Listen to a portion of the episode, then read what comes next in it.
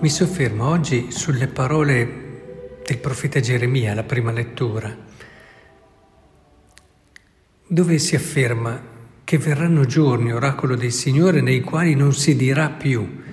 per la vita del Signore che ha fatto uscire gli israeliti dalla terra d'Egitto, ma piuttosto per la vita del Signore che ha fatto uscire e ha ricondotto la discendenza della casa di Israele dalla terra del settentrione e da tutte le regioni dove li aveva dispersi,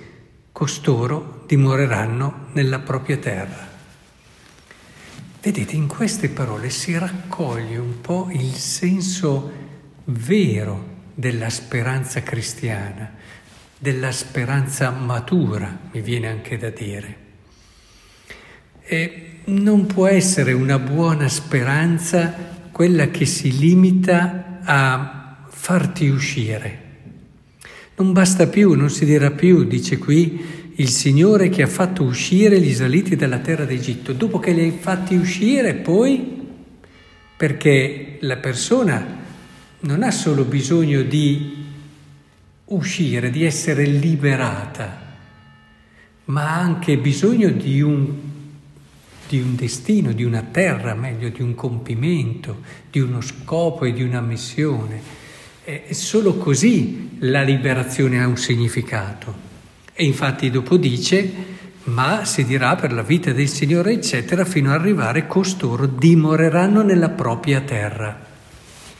Ecco, questi due aspetti, essere liberati e avere una terra dove dimorare, sono due aspetti che vanno sempre collegati. Quante volte si fraintende il concetto di libertà pensando che la libertà sia solo un essere liberati da, da costrizioni, da limiti, da pressioni, anche interiori a volte, no? dettami interiori che creano paure che paralizzano, che fermano, eccetera. Ma anche quando tu hai liberato una persona da tutto, questa persona non può essere libera se non ha una terra a cui tendere,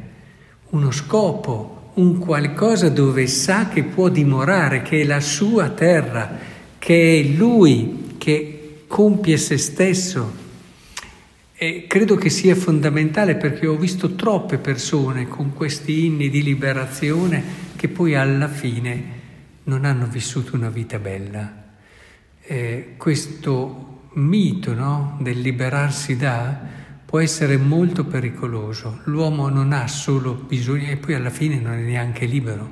perché se solo fa questa liberazione da senza avere quello scopo e quella terra dove tendere, dopo non ha eh, modo per difendersi da tante altre eh, costrizioni che gli vengono presentate anche da se stesso, oltre che dagli altri, e rischia poi di cadere in altri tipi di schiavitù. E è importante che abbiamo chiaro questo, eh, perché troppo spesso la libertà viene ridotta a mi libero e sto bene, può darti sì una certa ebbrezza, ma poi ti ritrovi vuoto e senza uno scopo. Poi è,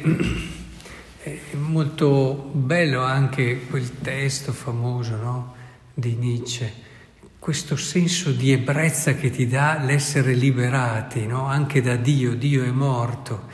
e ti liberi da, dal peso di costruzioni morali, valori, e ti senti onnipotente, ti senti quasi Dio, ma poi, ma poi eh, precipiti, precipiti perché non hai più riferimenti e e lo stesso autore di questo famoso testo, Nietzsche, ha finito la sua esistenza eh, rinchiuso in una struttura, proprio perché queste tensioni interiori, questo non avere trovato un vero pieno compimento, lo portava appunto a, a queste sorte, chiamiamola, di malattia e, e di insoddisfazioni e di angosce. Ora, è importantissimo allora che quando vogliamo aiutare una persona ad essere veramente libera e la vogliamo aiutare ad essere se stessa, sappiamo che libertà è estremamente legato alla verità. e di conseguenza non puoi liberare una persona se non la porti a cercare la verità di se stesso. Quindi il concetto che dicevo prima, eh, ridotto di libertà, liberarlo da, eh, eh, si completa nel momento in cui tu gli proponi e lo inviti a cercare la sua verità, che poi sarà quella che alla fine lo renderà veramente libero. È la verità che ci rende liberi, dice anche la scrittura, cioè il trovare se stesso il, ti dà poi quella libertà, anche trovando uno scopo paradossalmente anche di donare la tua vita e questo diventa il tuo compimento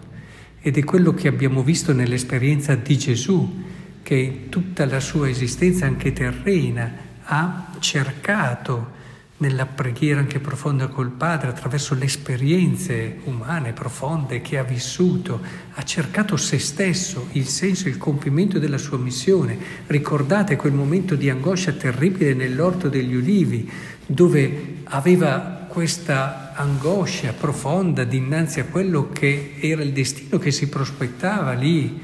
a breve,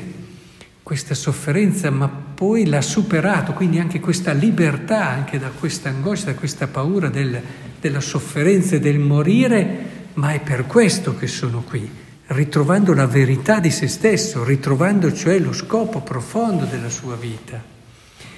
Ecco, è importantissimo allora che certe volte anche all'inizio di un percorso di crescita, di maturazione, di liberazione,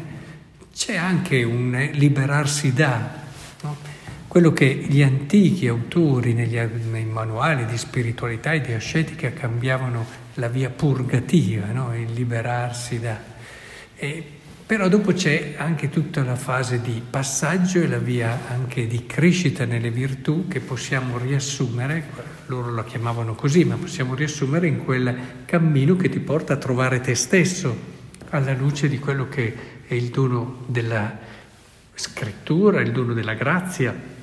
il dono di quei sacramenti che ci aiutano a cogliere quel mistero meraviglioso che siamo, che siamo nel cuore di Dio, che siamo nel suo pensiero, che siamo nei suoi desideri più veri e profondi. È lì nel cuore di Dio, nello sguardo di Dio che troviamo noi stessi, che troviamo chi siamo, la verità di noi stessi ed è lì che troviamo la nostra vera libertà, ritroviamo il nostro compimento. Ecco, che voglia il Signore aiutarci in questo, prima di tutto nel nostro personale cammino e solo così allora saremo capaci di portare libertà agli altri, cioè aiutare gli altri a raggiungere quella libertà che non può essere slegata dalla felicità, che non può essere slegata dal compimento.